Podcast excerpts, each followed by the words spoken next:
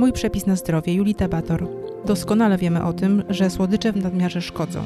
Ale co zrobić, żeby nie chcieć po nie sięgać? Jak wykształcić zdrowe nawyki oraz jak zapobiec chorobie Alzheimera? O tym wszystkim i innych rzeczach rozmawiam w dzisiejszym podcaście z psychodietetykiem Mikołajem Horoszyńskim. Jest on także wykładowcą akademickim w trakcie pisania doktoratu oraz autorem dwóch książek. Pierwsza z nich to Dieta Mind Sposób na długie życie. W najbliższym czasie ukaże się jego druga pozycja. Uzależnienie od słodyczy skuteczne narzędzia do zmiany nawyków. Witam cię serdecznie. Cześć. Cześć. E, słuchaj, e, jesteś psychodietetykiem. E, ma to coś wspólnego na pewno z dietetyką i psychologią. Dokładnie o co chodzi? Mm, jest to większe skupienie uwagi na psychologii odżywiania. Psychodietetyk jest osobą, która jest takim przewodnikiem. E, jestem w stanie przeprowadzić pacjenta e, za rękę, razem z nim przejść przez e, trudną drogę zmiany. W dietetyce nie zawsze zwraca się uwagę na tą zmianę. W dietetyce klinicznej zazwyczaj mm, rozwiązaniem jest plan dietetyczny, zalecenia, i, i nikt nie zwraca wtedy e, uwagi na zmianę, to ten kluczem w e, sukcesie bardzo często jest właśnie zmiana nawyków, czyli sięgnięcie zdecydowanie głębiej niż, mm, niż tylko dieta i kalorie. No i powiedz mi, masz, masz sukcesy, faktycznie udaje się zmieniać te nawyki Polaków? Tak, jeżeli ktoś ze mną współpracuje, to zdecydowanie osoby, które ze mną współpracują regularnie, odnoszą sukcesy, które E, które wcześniej sobie zakładaliśmy. E, weryfikuję cele stawiane przez e, pacjenta i czas ich wykonania i określam, ile będziemy na to potrzebowali zasobów i energii i jak długo będą, będziemy potrzebowali się konsultować, regularnie spotykać. Jeżeli ktoś przez ten proces razem ze mną przejdzie, to, to jak najbardziej jesteśmy w stanie, wydaje mi się, tutaj 90 kilku procentowa skuteczność. Natomiast oczywiście jest grupa pacjentów, którzy jednak po ocenieniu zasobów i energii, które trzeba włożyć w zmianę, oceniają, że nie są w stanie, że to nie jest dobry moment, może dopiero wtedy dowiadują się, ile, ile trzeba włożyć w to energii i po prostu nie jest to ten moment w życiu ze względu na pracę czy sytuację e, rodzinną.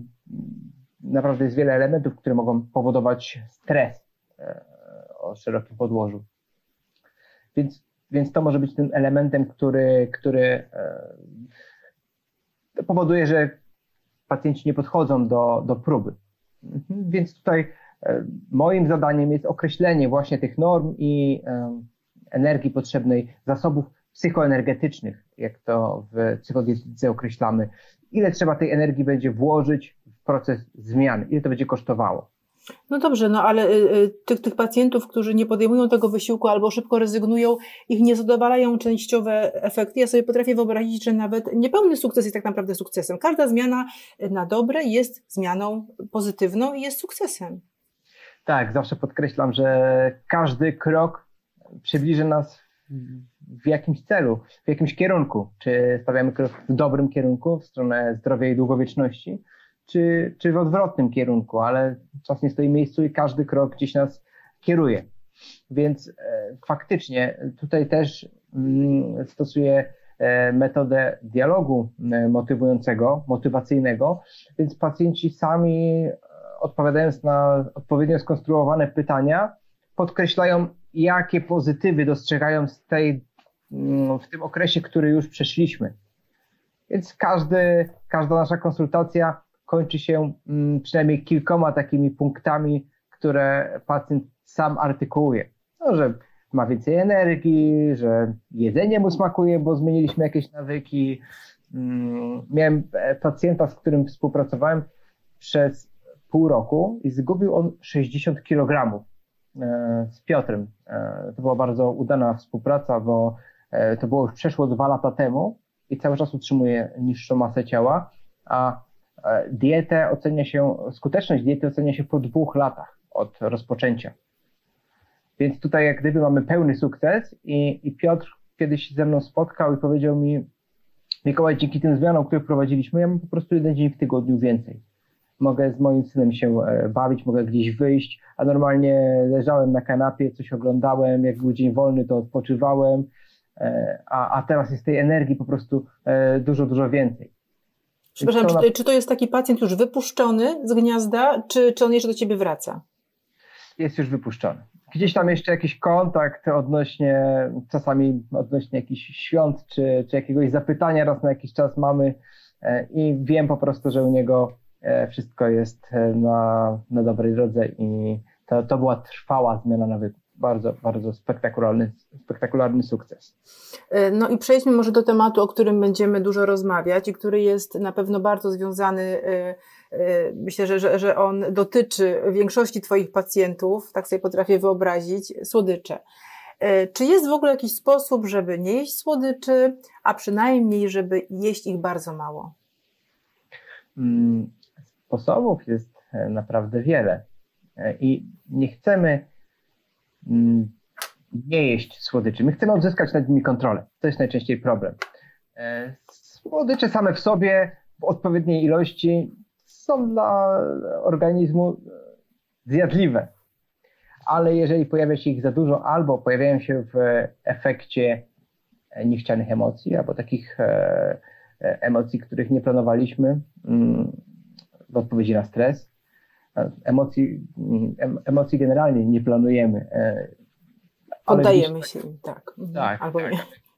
Gdzieś tutaj w odpowiedzi właśnie na stres, najczęściej na, na smutek, e, Spra- jeżeli raz sprawdzi się taki mechanizm e, jedzenia słodyczy, który jest związany z wyrzutem dopaminy i hormonów odpowiedzialnych za e, odczuwanie przyjemności, później łatwo go skopiować też na inne elementy życia. I, i to znaczy? No, jeżeli raz się słodycze mm, z, dadzą uczucie przyjemności. No myślę, że zawsze dają, po to je jemy. Tak, to, to prawda. Tylko, że w jednej sytuacji, jeżeli e, skojarzymy z odczuciem przyjemności, to później łatwiej jest je skopiować na inne płaszczyzny życia. Więc może się, mogą słodycze się zacząć pojawiać w odpowiedzi na nudę, w odpowiedzi na zmęczenie, w odpowiedzi na e, wspomniany stres, e, smutek. Gdzieś sygnał z organizmu o niezaspokojonych potrzebach jest automatycznie zaspokojany słodyczami. Nie pytamy, jakie potrzeby są e, niezaspokojone w danym momencie. Tutaj ciekawym przykładem jest, że osoby, które e, nie dosypiają, śpią mniej niż potrzebuje ich organizm. Najczęściej jest to poniżej 6 godzin na dobę, no ale czasami 7 jest za mało. E, jedzą około 385 kilokalorii e, dziennie więcej. Czyli Może dlatego, że mają więcej czasu po prostu, normalnie by spali w tym czasie, a jak nie, nie śpią, to jedzą. To też może być wytłumaczenie, e, no ale dopatruje się raczej zmęczenia i mm, mniejszej samokontroli. Te, te, te kalorie się pojawiają bardziej podświadomie bez, bez udziału świadomości. Gdzieś jakaś przekąska, której nie notujemy w, w umyśle i dlatego jest więcej. No i też zdarza się, pojawia się więcej żywności wysokokalorycznej, wysoko przetworzonej, która jest jedzona tylko w celu dostarczenia sobie przyjemności.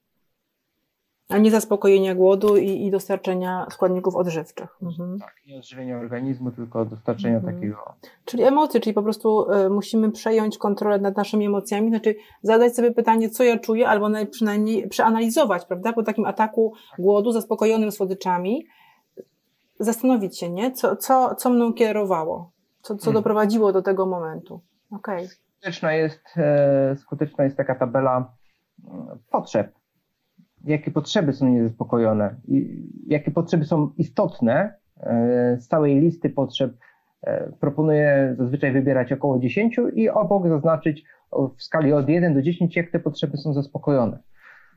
To jest niezwykle odkrywcze ćwiczenie. Sam przeprowadzam je regularnie u siebie, żeby mieć lepszy kontakt z, z sobą i z moimi potrzebami. I, i, i widzę jasno, widzę jasno, w jakim stanie jest mój organizm, robiąc coś takiego.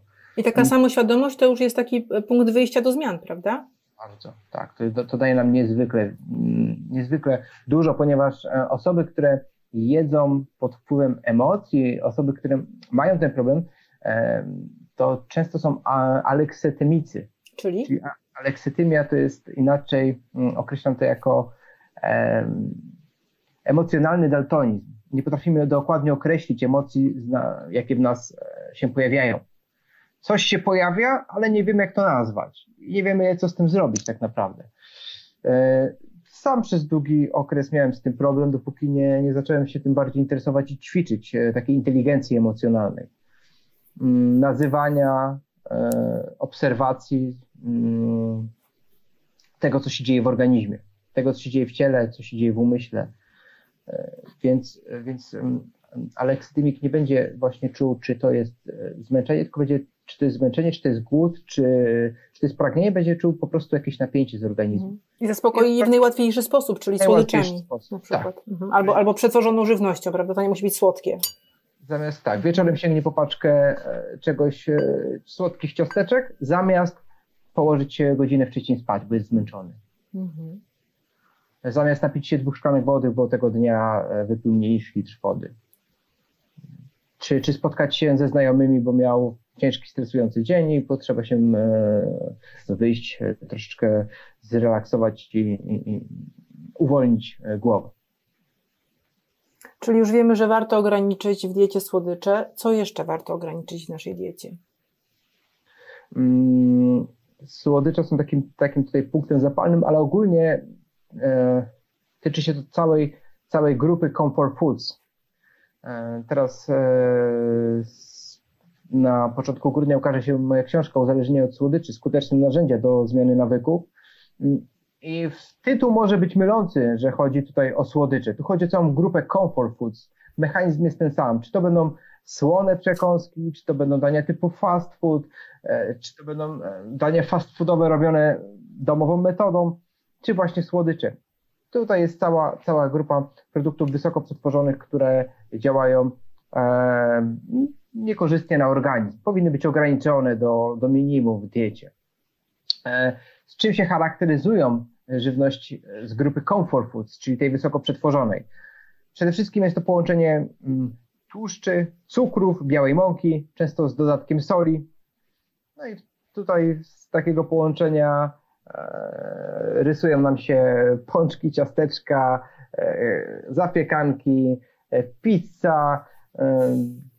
Co sobie wyobrazimy z takich typowo przetworzonych produktów, czyli wiadomo, że też jakąś przyjemność z życia trzeba mieć i nie jestem zdecydowanie fanem wykluczania ich w 100%, ale gdzieś w 80% mogłyby opuścić nasz jadłospis i to na pewno będzie korzyścią dla nas, ale co najważniejsze dla naszych, e, dla naszego e, samopoczucia, e, dla naszych bakterii jelitowych, które, które, które kierują naszymi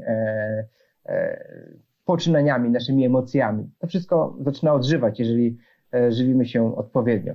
Żywność przetworzona jeszcze dodatkowo jest też pozbawiona błonnika. To jest element, który, który się usuwa w pierwszej kolejności. Więc błonnik jest niezbędny dla naszych e, mikroorganizmów e, zamieszkujących e, jelita. 90% serotoniny jest produkowana przez jelita, przez zdrowe jelita oczywiście. A zdrowe jelita możemy utrzymywać karmiąc je błonnikiem, żywnością bogatą w błonnik, żeby też nie mylić tutaj z dostarczaniem sobie błonnika w postaci suplementów, bo to nie zawsze jest równoznaczne. Więc żywność jak najmniej przetworzona i to jest, to jest podstawa to jest jak gdyby taki element wspólny praktycznie wszystkich e, diet, które są rekomendowane przez towarzystwa naukowe na całym świecie, przez wszystkie organizacje zajmujące się zdrowym żywieniem, żeby to była żywność, e, a nie mm, produkty spożywcze gdzieś przetworzone. Czyli w składzie mniej niż trzy produkty, e, albo najlepiej w ogóle bez składu, no, na warzywach, owocach, płatkach owsianych, tam nie ma składu, bo nie, nie ma 100% jest produktu. Mm.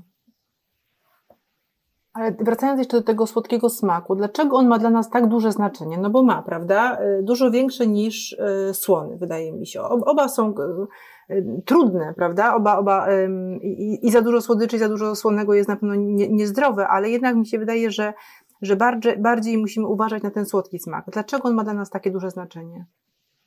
E, Tutaj, szczerze powiedziawszy, e, nie rozgraniczałbym, który jest e, gorszy i który jest e, mniej istotny, ponieważ sól przyczynia się do zwiększenia ryzyka chorób sercowo-naczyniowych, czyli głównego killera naszych czasów. Mhm. Najczęściej umieramy na, większość zgonów na świecie jest podyktowana chorobami serca. A sól jest bezpośrednim przyczynem, czynnikiem wzrostu chorób serca, więc i cukier i sól będą niebezpieczne. Mhm. Na, postawiłbym je na równi. Natomiast co do cukru, jesteśmy ewolucyjnie przystosowani. E, mamy wysokie, wysoko rozbudowane sensory smaku słodkiego. To też ma historyczne, e, historyczną e, osadzenie w, naszych, w naszej ewolucji. Gdzieś mm, małpy człowiekokształtne około 18 milionów lat temu właśnie żywiły się głównie figami. I przeszły z Afryki. Wtedy e, morze było na tyle płytkie, że była migracja hominidów do e, rejonów tutaj e, Europy, czy bardziej tych aktualnych terenów Turcji.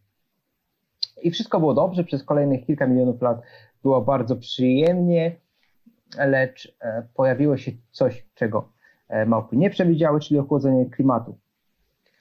I wtedy mm, organizm przeszedł E, taką metamorfozę, zmiany e, genetyczne i zdecydowanie inaczej zaczęły małpy tolerować cukier zawarty w owocach. W owocach jest e, przeważnie są dwa cukry, czyli glukoza i fruktoza. I po tej, po tej mutacji genetycznej małpy glukozę konsumowały na bieżące E, wydatki energetyczne, a fruktoza mogła być odkładana w postaci tkanki tłuszczowej na, jako zapas na gorsze czasy. I to nam, to nam zostało gdzieś do dzisiaj, że, że jest to taki sygnał, że żeby jeść więcej żywności właśnie słodkiej w odpowiedzi na ciężkie czasy, które mogą się zdarzyć. Mamy dobrze rozwinięte sensory smaku słodkiego. E, co, co, też jest, co też obrazują e, badania laboratoryjne. Szczury zdecydowanie częściej wybierały słodką wodę niż wodę z kokainą, amfetaminą czy metamfetaminą. Były takie badania. Wybierały cukier. Mhm. U ludzi e, sam cukier powoduje e, wyrzut silniejszy od kokainy na skanach mózgowych. Wyrzut dopaminy. Mm, więc Czyli, że czujemy się lepiej od razu, szybko, tak? Tak, tak. Jest to dużo lepiej, e, dużo bardziej widoczne. Lepiej to jest e, zobrazowane. Mm, to jest ciekawe, że, że, że cukier i żywność słodka jest tak silną, psychoaktywną e, substancją. Ale takie figi też, czy taki cukier przetworzony? Figi w mniejszym stopniu, ale jeżeli są, są to już suszone figi, to już może być problem. Bo nie mają tej wody, tak? Która, która też jakoś równo, równoważyła to wszystko, tak? Zwiększa objętość i takich e, niesuszonych fig zjemy trochę i, i się najemy, a suszonych można jeść e, i zjemy tych kalorii zdecydowanie więcej i mm, wyrzut cukru może być podobny jak w przypadku e, słodyczy. Zobacz, że, że takie żelki się praktycznie w smaku nie różnią od, e, w, w konsystencji zawartości cukru nie będą się znacznie różniły od powiedzmy takich fig. E, jedne i drugie smakują jak cukierki, ponieważ cukru mają tyle samo, jedynie figi mają więcej składników odżywczych. No i błonnika. A co znaczy pojęcie smakowitość? Mm, to też jest temat, to też jest zagadnienie E, naukowców z ostatnich lat, e, czym się różni mm, smakowitość produktów od e, taka sensoryczna od takiej wisteralnej. W, diete, w dietetyce mm, dzielimy smakowitość, dzielimy głód na, na dwa, dwa obszary, czyli jest to głód fizjologiczny, podyktowany potrzebami lub chęć na jedzenie. E, bardziej podyktowana emocjami. Chęć na jedzenie pojawia się e, zdecydowanie szybciej, mamy chęć na konkretne produkty, mamy mm, smak taki, niektórzy opisują go, że pojawia się ten głód na języku bardziej niż w żołądku. I pojawia się nagle i wiemy już dokładnie, co chcemy zjeść. I wtedy pojawiają się produkty najczęściej smakowite, z wysoką smakowitością. Czyli mm, na smakowitość w tym wypadku będą składać się, będzie się składać się kompozycja smaków e, słodkiego, tłustego, słonego z wysoką kalorycznością e, i niskim udziałem błonnika, bo co jest najmniej kaloryczne na, z elementów e, żywieniowych na, w naszej diecie, to będzie oczywiście woda, e, która nie ma kalorii, powietrze, które nie ma kalorii, dalej będzie błonnik, e, który w zależności od frakcji ma około dwóch kalorii i później będą białka. Zauważam, że moi pacjenci, którzy są na takiej zrównoważonej diecie, po jakimś czasie e, mają tak rozwinięte bakterie jelitowe, które są żywione tym błonnikiem, produktami e, bogatymi w błonnik, że po wyjeździe na jakieś wczasy czy na jakieś um, delegacje, nie mogąc kontynuować swojej diety, po prostu mają chęć na na przykład warzywa, na, na, brokuły czy na jakieś strączki, na orzechy. E, do, te bakterie jelitowe domagają się e, tych produktów. Ja myślałam, że ma to związek z białkiem, że jak jem dość dużo białka, to wtedy mam taka, czuję się, yy, czuję głód fizjologiczny o właściwych porach, rzadko czuję chęć na zjedzenie czegoś, yy, czuję się bardziej syta i mam zdecydowanie dużo mniejszą ochotę na słodycze. Ja to wiązałam z białkiem. Co tutaj mm, zwykłe mnie dzielić żywności na białko, tłuszcze i węglowodany. Otwierając lodówkę nie mamy tam chemii e, i tam mamy żywność. Więc teraz trzeba się przyjrzeć, co jest e, bogatym źródłem, mm, co daje te największe uczucie sytości. I przyznam, że w niektórych badaniach e, porównywano posiłek z śniadanie z kawałkiem mięsa i produktem bogatym w strączki. Tam był chyba groszek albo fasolka. I okazuje się, że badani bez żadnego E, liczenia kalorii zjadali około 14%, kilo, 14 kalorii mniej w ciągu dnia. Wyobraź sobie, to jest duża zmiana. Pomimo tego, że obydwa posiłki były bogate w białko. Więc um, białko jest na pewno tym czynnikiem, który daje wysokie uczucie sytości, ale co może dać większe? Białko w połączeniu z błonnikiem. Czyli tutaj mamy właśnie wszelkiego rodzaju, um, wszelkiego rodzaju strączki, orzechy, czy warzywa zielonolistne, gdzie jest prawie e, samo białko, błonnik i woda. Gdybyśmy zjedli około 2000 kalorii z brokuła, czyli pokryli zapotrzebowanie kaloryczne samym brokułem, to tego białka byśmy dostarczyli bagatela 220 gramów. Czyli to była, byłaby dieta pod kątem białkowym jak u kulturysty. Właśnie, właśnie, bo zapominamy o tym, że warzywa mają białko, nawet ziemniaki mają białko i to nawet e, sporo, prawda? Myślimy, że białko to mięso od razu, to no tak nie jest.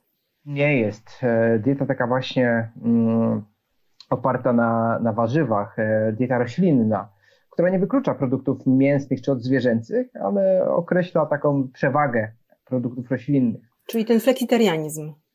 Fleksitarianizm, teraz takie określenie, mi najbardziej pasuje po prostu dieta roślinna, czyli podstawą są rośliny w diecie.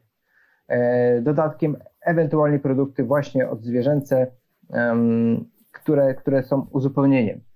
No i właśnie w dietach roślinnych tego białka jest naprawdę, naprawdę dużo, jeżeli jemy dietę nieprzetworzoną. No bo gdzie nie będzie białka? W cukrze dodanym, gdzie nie będzie białka? W tłuszczu dodanym. Żeby pozyskać cukier, bierzemy owoce i poddajemy je procesom, które, które sprawiają, że e, jeden element zostaje wyciągnięty z całej, z całego kompozycji, z całego matriksu e, takiego warzywa i podany czystej postaci. Tak samo jak w e, przypadku jak w przypadku tłuszczy. Mamy nasiona słonecznika, które są bogate w błonnik, w białka i wyciągamy z tych nasion słonecznika, mamy olej słonecznikowy, który jest czystym nośnikiem e, tłuszczu. Tutaj też w, w książce mm, daję przykład do e, liści koki, które są w kulturach Ameryki Południowej od kilku tysięcy lat w użyciu. Żółte, żółte nie mają efektu narkotycznego. Natomiast jeżeli z tych liści przyrządzi się kokainę, jest biały proszek, to już jest niebezpieczne. I podobny przykład daję właśnie do, mm, do cukru. Jeżeli weźmiemy zdrowe warzywa, owoce i poddamy je procesom i otrzymamy czysty cukier, to efekt jest, efekt jest podobny. Po prostu jedzmy żywność nieprzetworzoną, prawda? No, zaczęliśmy od tego i tu można by było skończyć, ale przejdźmy dalej. Mm, wspomniałeś o, o, o diecie roślinnej. Czy uważasz, że warzywa w pewnym ko konkretnym kolorze są bardziej wartościowe od innych?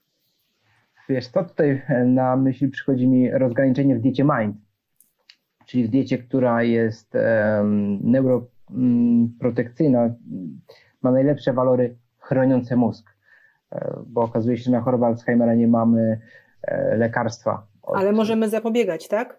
Ale możemy zapobiegać. Tak, od ponad 100 lat, kiedy choroba została opisana, nie ma sposobu, natomiast modyfikacją dietetyczną możemy uzyskać 53% e, zmniejszenia ryzyka rozwoju. Zmniejszamy to. Ile? Jeszcze raz powtórz, proszę. 53%. Czyli ponad połowa, ok. Olbrzymia, olbrzymia cyfra. Jeżeli chodzi o naukę, to, to taki wynik naprawdę rzadko się e, zdarza.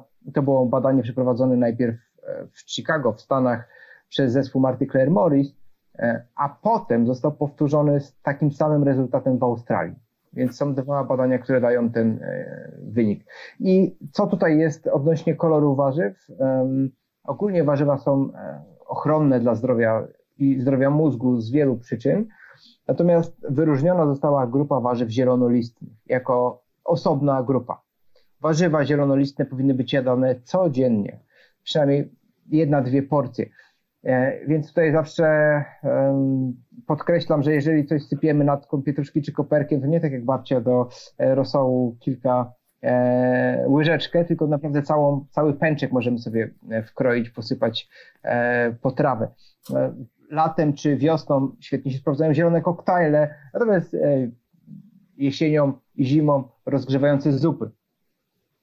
Warto, aby te, te warzywa dodawać codziennie. I drugą grupą są warzywa wszelkiego innego koloru, intensywnego koloru, e, który, który, który ma również e, protekcyjne działanie.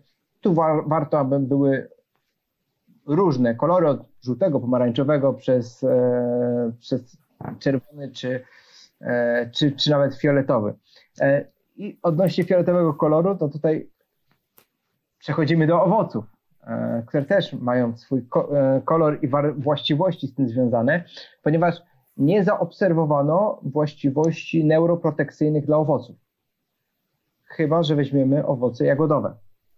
I tutaj wynik jest e, naprawdę oszałamiający, bo mm, wzięto grupę osób, które miały łagodne zaburzenia poznawcze, czyli taką fazę przed pełnym, pełnymi objawami demencji czy choroby Alzheimera i przez trzy miesiące podawano im sok E, z jagód rano i wieczorem. I okazało się, że po tym okresie mm, e, uczestnicy z grupy interwencyjnej mieli poprawę funkcji poznawczych, czyli lepszą pamięć, lepsze kojarzenie, e, ogólnie lepszą inteligencję. Potem powtórzono to samo badanie na owocach winogron czerwonych i podobny efekt. Bo odpowiada tutaj, odpowiadają tutaj związki polifenolowe, flawonoidy, które odpowiadają za kolor w owocach. To jest to działanie. I mamy naprawdę bardzo dobry, e, bardzo dobry sposób rozróżniania mm, kolorów e, warzyw i owoców. Wchodząc, zobacz, że wchodząc do marketu, e, widząc marketów czy na targ, widząc kosze pełne warzyw, owoców, aż oczy się cieszą. Wszystkie są różnych kolorów i my to bardzo dobrze rozróżniamy. A zobacz, jak wchodzimy na, mm, do działu ze słodyczami. E, tam również są te same kolory, bo producenci żywności przetworzonej wiedzą, że mamy sensory tych kolorowych e, kolorów właśnie po to, żebyśmy rozróżniali owoce i warzywa i wykorzystali ten sam mechanizm, żebyśmy łatwiej kupowali słodkie produkty. Bo, jak mi powiedział kiedyś sprzedawca, klient kupuje oczami. Producenci o tym wiedzą. Dokładnie, dokładnie.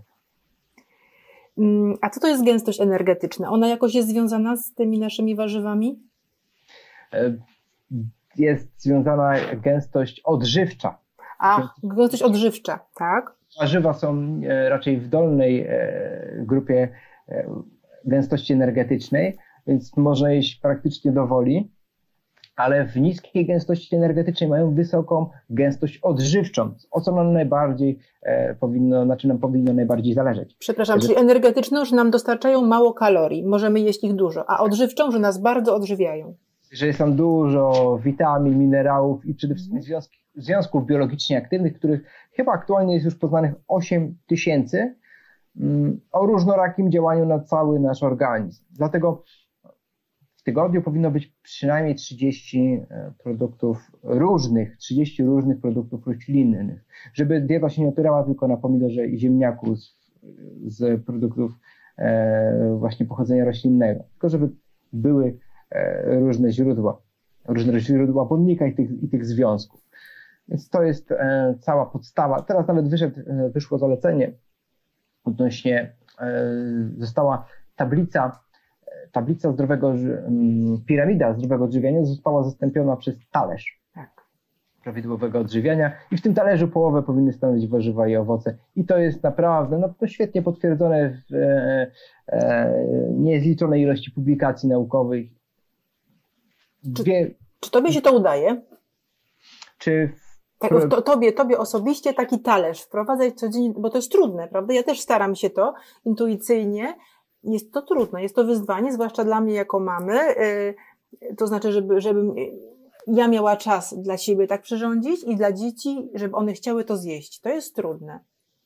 Mm-hmm. U mnie ja z tym nie mam problemu. E, I zajmuje mi to bardzo mało czasu. Dłużej zajmuje mi jedzenie. Więc ja tutaj mhm. postawiłem sobie na jedzenie dwóch takich posiłków ciągu dnia to jest taki też czas mój relaksu. Ja też e, wrzucam często na praktycznie codziennie na Instagrama e, w relacji, co, co jadam. I widać, że tam jest naprawdę e, te proporcje są zachowane, nawet w stronę, w kierunku warzyw często. Po prostu mm, taka dieta mi naprawdę świetnie smakuje. I, dzien, dziennie zalecana jest 400 do 500 gram warzyw, jako taka minimalna ilość, którą powinien zjadać przeciętny statystyczny Polak. Natomiast dodatkowe korzyści widzimy, jeżeli dochodzi to do kilograma. Kilogram warzyw. No dla niektórych wydaje się to dużo, ale patrząc na miskę zupy, która ma pół litra, no to możemy w tej zupie już mieć powiedzmy 300-400 e, e, gram, do tego jakiś pomidor, który ma 200-300, jakaś sałatka, no i możemy się zamknąć w tej, w tej ilości. Też podkreślam, taka jest też prosta zasada, żeby zjeść codziennie sałatkę wielkości swojej głowy i to dostarcza nam tych warzyw. Bardzo łatwo wrzucić warzywa zielonolistne. Mm, w kuchni warto, warto eksperymentować. Więc u mnie przygotowanie takiego, takiego dania zajmuje około pół godziny e, i dzielę sobie je na dwie porcje. Mam tak naprawdę dwu, dwudaniowy, e, w pełni, w pełni zbilansowany posiłek przygotowywany za jednym razem. E, natomiast u moich pacjentów, którzy nie mają czasu, mają rodziny, właśnie podkreślam, znaczenie dań jednogarnkowych, że kiedyś, jeszcze w czasach słowiańskich, zawsze wisiał kociołek nad ogniem i zawsze jakaś strawa się gotowała. Czy to była jakaś polewka, czy, czy to była właśnie jakaś mm, e, potrawka, jakaś bryjka, jak to, nazywa, jak to nazywano, i zawsze jadano. I e, jadano na, na kolację, to był taki główny posiłek, taka obiado-kolacja, i nad ranem e, przed wyjściem do pracy jeszcze zjadano to, co zostało. No i pani domu wstawiała na kociołek znowu na, na ogień i znowu była taka e, bryjka na kolację. I Taki bigos na przykład. Bigos, taka potrawka, taka gęsta zupa. Leczo. Barszcz, e, bo to też z tych czasów były kiszone liście barszczu, które były dobrym źródłem białka w tamtym, w tamtym czasie, szczególnie w zimę. Mm, I w domu moim zdaniem zawsze powinna być taka ciepła strawa, że każdy, każdy może przyjść i sobie ją nałożyć. E, I pracując z, z, rodzinami, rozmawiając z rodzinami, które chcą wprowadzić e, nawyki żywieniowe, czasami nawet e, e, ustalamy grafik, kto którego dnia gotuje. My też tak ustalamy. To są naprawdę proste, proste potrawy, bo to wystarczy wrzucić do jednego gara wszystko i uruchomić, włączyć gotowanie. I, i wielki tutaj mm, wielkiego, wysokiego poziomu trudności nie ma, a smakowi, smaki można naprawdę uzyskać e, niesamowite. Nie oprócz jest... efektu zdrowotnego, dzieciaki się uczą gotować i wydaje mi się, że też to właśnie przekazywanie, że to trochę umiera, trochę się tego, mm, znaczy boję, zauważam, że ta sztuka e, przekazywania umiejętności kulinarnych e, z rodziców na dzieci troszkę zamiera, a, a wydaje mi się, że to jest fantastyczna sprawa i że to jest bardzo, bardzo ważne, bo wtedy naprawdę tworzy się więź, tworzy się relacja. Przy, przy, przy, przy tych garnkach, prawda? Przy tym gotowaniu w kuchni to jest, to jest naprawdę niesamowita sprawa. To też, um, też jest jeden z elementów, jak za, który potrafi zobrazować, czy dziecko ma zaburzenia odżywiania czy, czy jest rodziną, czy, czy jest ze znajomymi, czy, czy jest sam, samodzielnie, bo jeżeli jemy sami posiłki, to też jest ciekawe, że jednym samemu przeważnie jemy albo za mało, albo za dużo. I dopiero jedząc w grupie, gdzieś e, środkujemy. Tylko z drugiej strony, jeżeli ponad połowa społeczeństwa ma nadwagę, a jedna czwarta otyłość, to warto wybierać, z kim jemy te posiłki i na kim się wzorujemy, e, żeby, bo, to, bo będziemy równali do, do większości. Natomiast w innym ciekawym badaniu zaobserwowano, że ktoś jadł w grupie i my jedliśmy osobno, wzrastał poziom kortyzolu zamiast spadać. E, no widzisz, to może być jedna z przyczyn, że ten kortyzol jest taki e, wszechobecny, no bo jednak e, odchodzi się od tego wspólnego jedzenia. To jest bardzo, bardzo rzadkie. Każdy je teraz sam. Nie mówię, że każdy no, generalizuje teraz, ale jest taka tendencja, prawda, że ludzie jedzą w pośpiechu, szybko, sami, odcięci od reszty, przed ekranem. To, to, to się często powtarza. Tak, i też e, zatracamy kontakty społeczne, a kontakty społeczne są jednym z najważniejszych elementów naszych, e, naszego życia. E, pieniądze czy, czy sława są chwilowe. Mm, są chwilowe i nie dają takiej wartości, nie wnoszą do życia. Osoby w takim najdłuższym badaniu psychologicznym prowadzonym przez Instytut, Uniwersytet Harvarda, gdzie blisko 90 lat temu zapy, zapytano E, wzięto grupę 300 młodych chłopców z e, Brooklynu i przeprowadzono im badania e, psychologiczne, testy krwi i obserwowa- i badanie trwa do dzisiaj. Dzisiaj oni mają już po, po 90 lat niektórzy. Ci chłopcy? Tak, ci chłopcy. I zapytani, co jest najważniejsze w życiu, to jak wcześniej większość ludzi odpowiada, jako oni, większość ludzi odpowiadała, że właśnie w 70%, że jakiś status e, ekonomiczny, czyli pieniądze, czy około 30%, że jakaś sława, czy jakieś wpływy są pod, ważne. To gdzieś tam pod koniec życia wszyscy jednoznacznie powiedzieli, że kontakty społeczne, że, że znajomi. To jest najważniejsze w życiu. Że cała ta reszta to jest imaginacja, że to um, gdzieś po prostu mija. I tutaj też w książce zwracam na to, na to uwagę, bo to generuje. W której książce, przepraszam, bo napisałeś dwie? E, tak, uzależnienie od słodyczy, e, mhm. skuteczne narzędzia do zmiany nawyków, bo e, to jest też element, który, którego nie zauważamy, że jedząc samodzielnie, nie jedząc z innymi, zatracamy się w tym, w tym nie kultywujemy tych kontaktów społecznych, a spotkanie się ze znajomymi na jakiś posiłek, spotkanie się ze znajomym, znajomą, gdzieś na obiad, na lunch, spotkanie się rodzinnie, zjedzenie, to jest świetna okazja, żeby te więzi zacieśniać i kultywować, bo żeby e, dbać o zdrowe relacje ze swoimi bliskimi, z przyjaciółmi, ze znajomymi, trzeba zainwestować w to czas i energię. To samo się nie zrobi. Jeżeli o to nie zadbamy, to one zaczną umierać i, e, i naturalną śmiercią usychać. Więc mm, jedzenie tutaj kolejnym, jest kolejnym takim czynnikiem, który może naprawdę pomóc nam na, e, na takiej płaszczyźnie społecznej i znowu będziemy obniżać poziom stresu, a to będzie generowało zdrowsze relacje z jedzeniem na co dzień. Więc, więc, e, więc to zawsze podkreślam. Powiedziałeś, że nie masz problemu, żeby jeść dużą ilość warzyw. Yy, może dlatego też, e, że jesteś wegetarianinem i masz ułatwione zadanie, to znaczy też myślę sobie, że nie, że mógłbyś pójść, że, że widzę to też, że prawda, że niektórzy idą na łatwiznę i, i e, jedzą po prostu więcej zbóż, a nie więcej warzyw, że, bo to jest prostsze, na pewno jest to, jest to prostsze.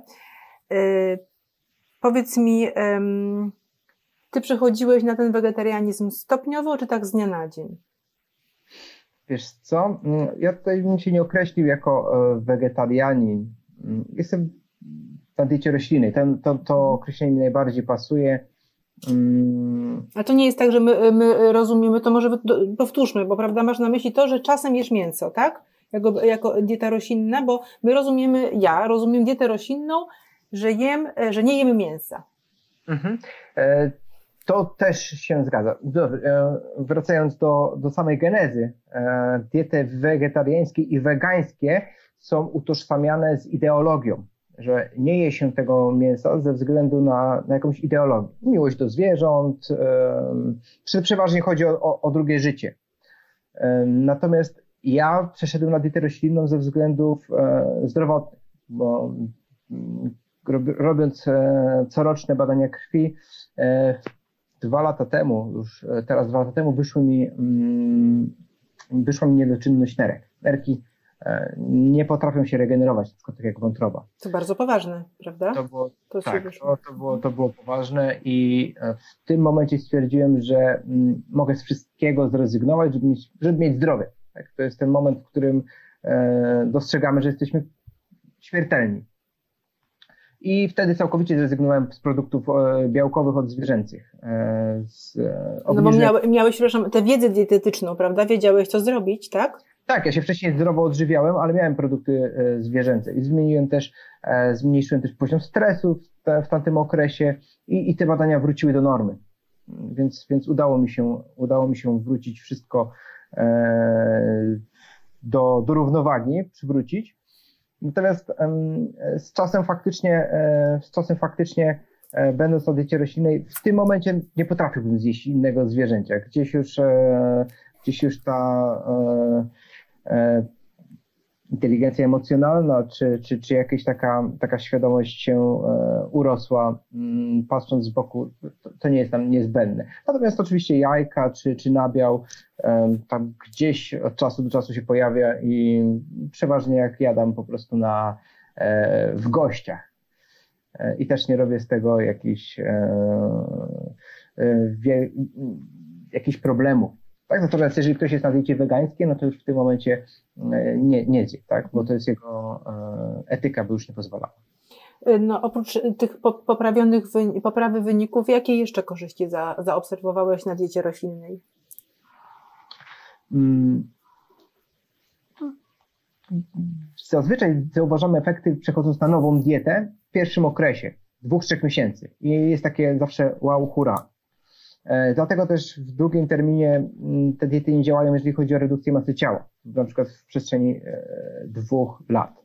Więc na początku przechodząc też miałem takie, takie e, wow, dużo lepsza wydolność, mm, niższa masa ciała, bo, bo na takiej diecie mm, też mi jeszcze, pomimo tego, że miałem dosyć szczupłą sylwetkę, to jeszcze, jeszcze mi kilka kilogramów zeszło. Innym elementem, który współgra ze mną, jest dbałość o, o środowisko. Jest to jak naj, najmniejszy ślad e, zostawiam po sobie węglowy czy, czy mm, zużycia wody, tak jedząc w ten sposób. I to taka, taki ekologiczny e, element też naprawdę ze mną współgra, więc, e, więc po prostu czuję się um, uczciwy ze sobą.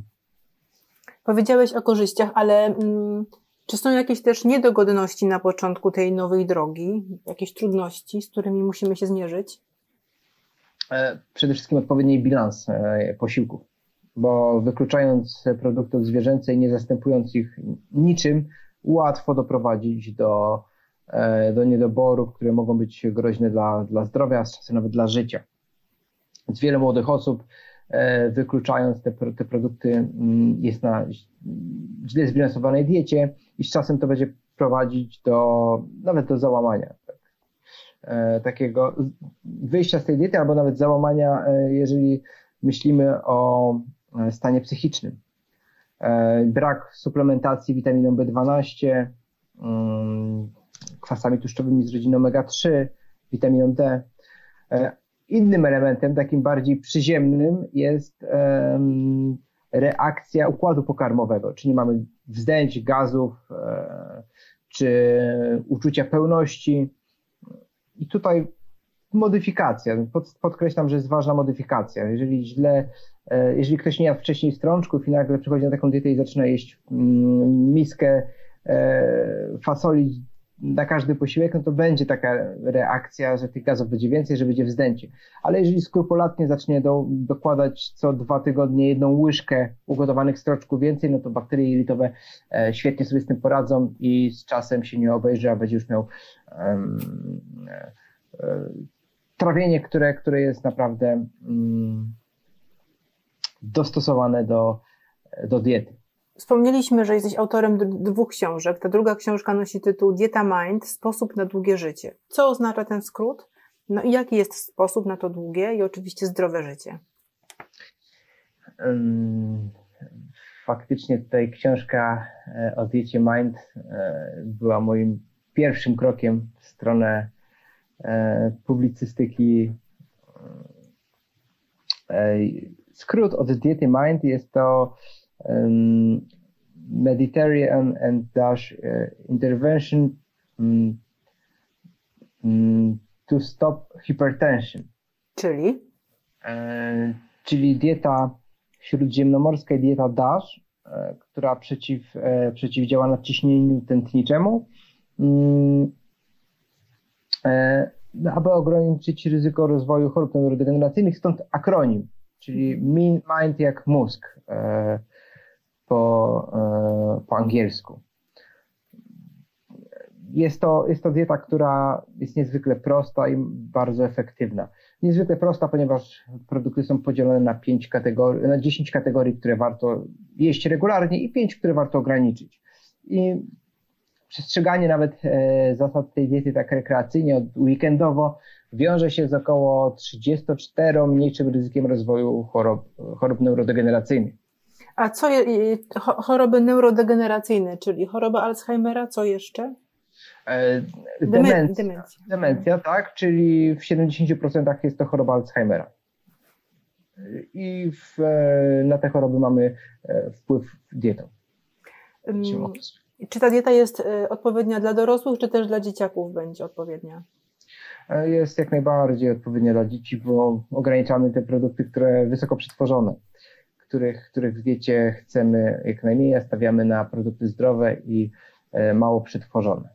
Chociaż jest w diecie Mind wspomniane, że lampka wina dziennie e, ma korzyści prozdrowotne, no tutaj u dzieci raczej bym Absolutnie nie. proponował sok winogronowy lub, e, lub porcję winogron. U dorosłych zresztą też. Jednak, tak? Zamiast wina jednak sok. Wydaje mi się, że alkohol jest tu najsłabszym elementem w, w całym winie. Więc teraz są wina bezalkoholowe, a jeszcze lepiej, jeżeli zjemy po prostu porcję owoców. Kiedy się mogą pojawić u nas pierwsze objawy choroby Alzheimera? E, choroba Alzheimera rozwija się 20-30 lat, nie powodując żadnych objawów.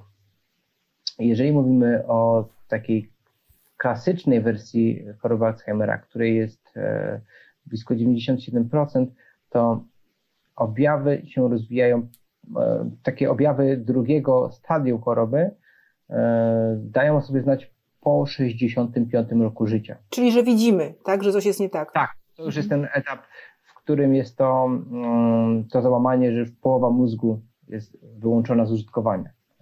Tak, już Wcześniej można jeszcze, osoby inteligentne są w stanie ukrywać jakieś objawy um, i mylić testy. To testy też nie są, nie są inteligentne, nie są idealne, um, takie psychofizyczne i kognitywne.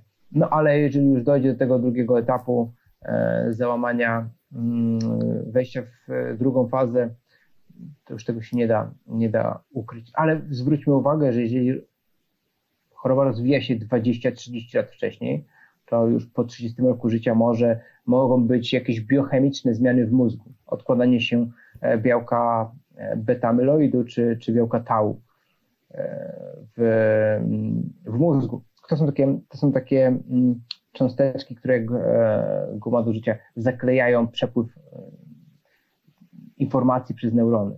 I one się odkładają, odkładają, odkładają, aż w końcu skutecznie odłączą cały obszar. Czy to można jakoś zbadać?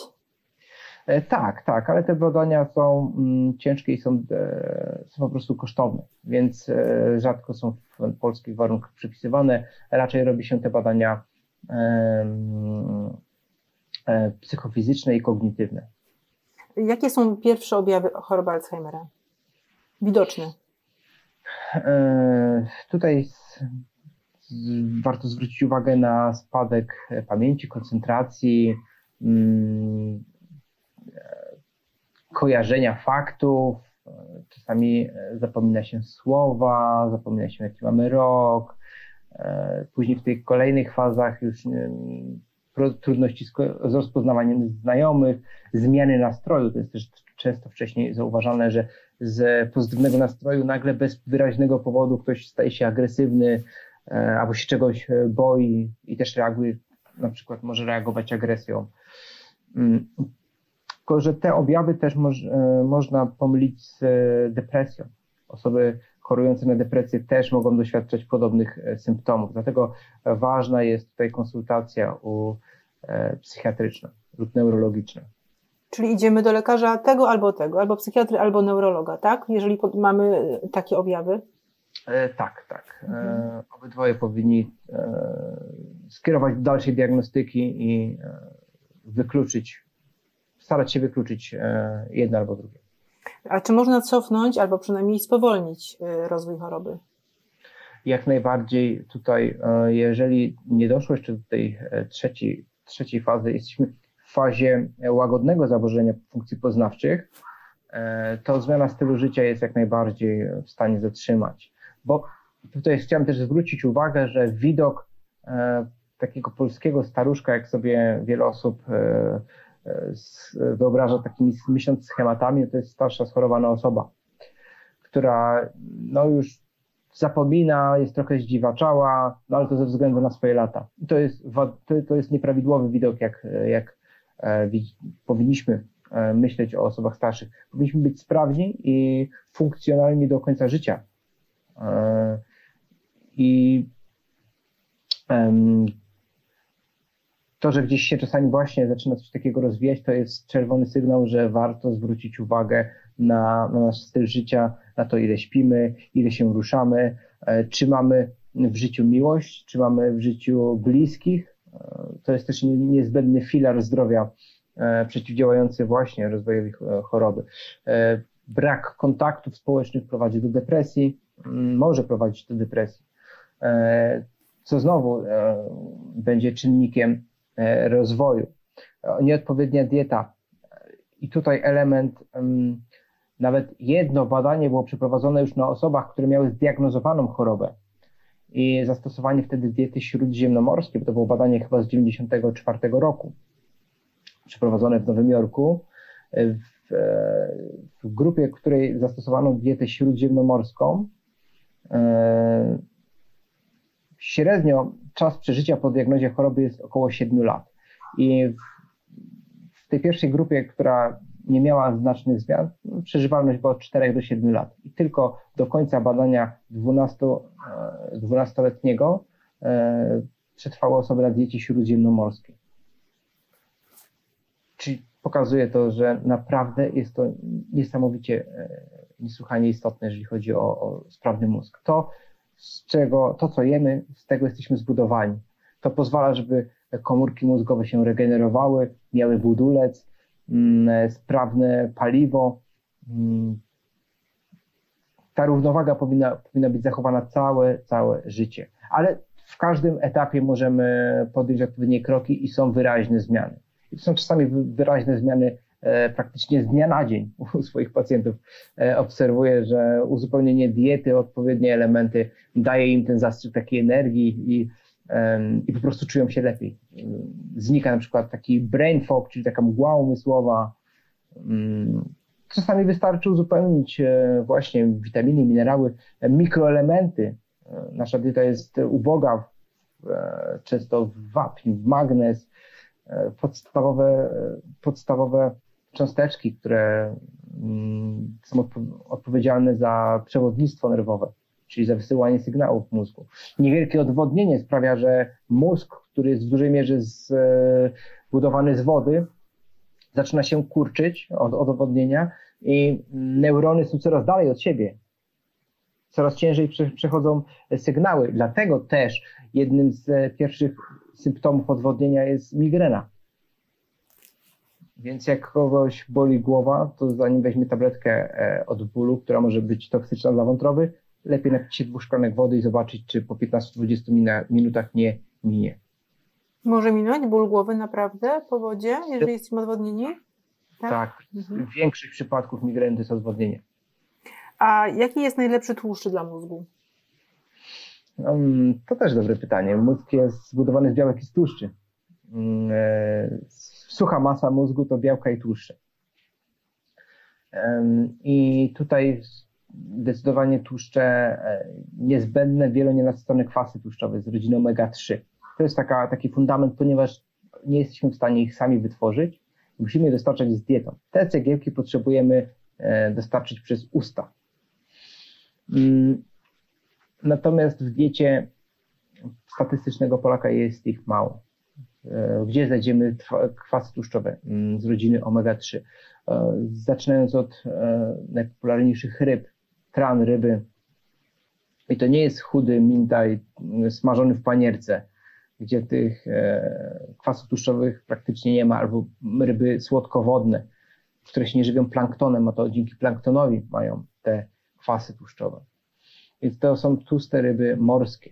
Natomiast teraz morze jest troszeczkę e, niezbyt dobrym środowiskiem. E, nie wiem, czy chcielibyśmy jeść coś, cokolwiek, co tam pływa ze względu na dioksyny, ze względu na rtęć, metale ciężkie, więc albo jemy bardzo malutkie rybki morskie e, i raz, dwa razy w tygodniu. Są ograniczenia, żeby, żeby nie jeść więcej niż trzy razy w tygodniu.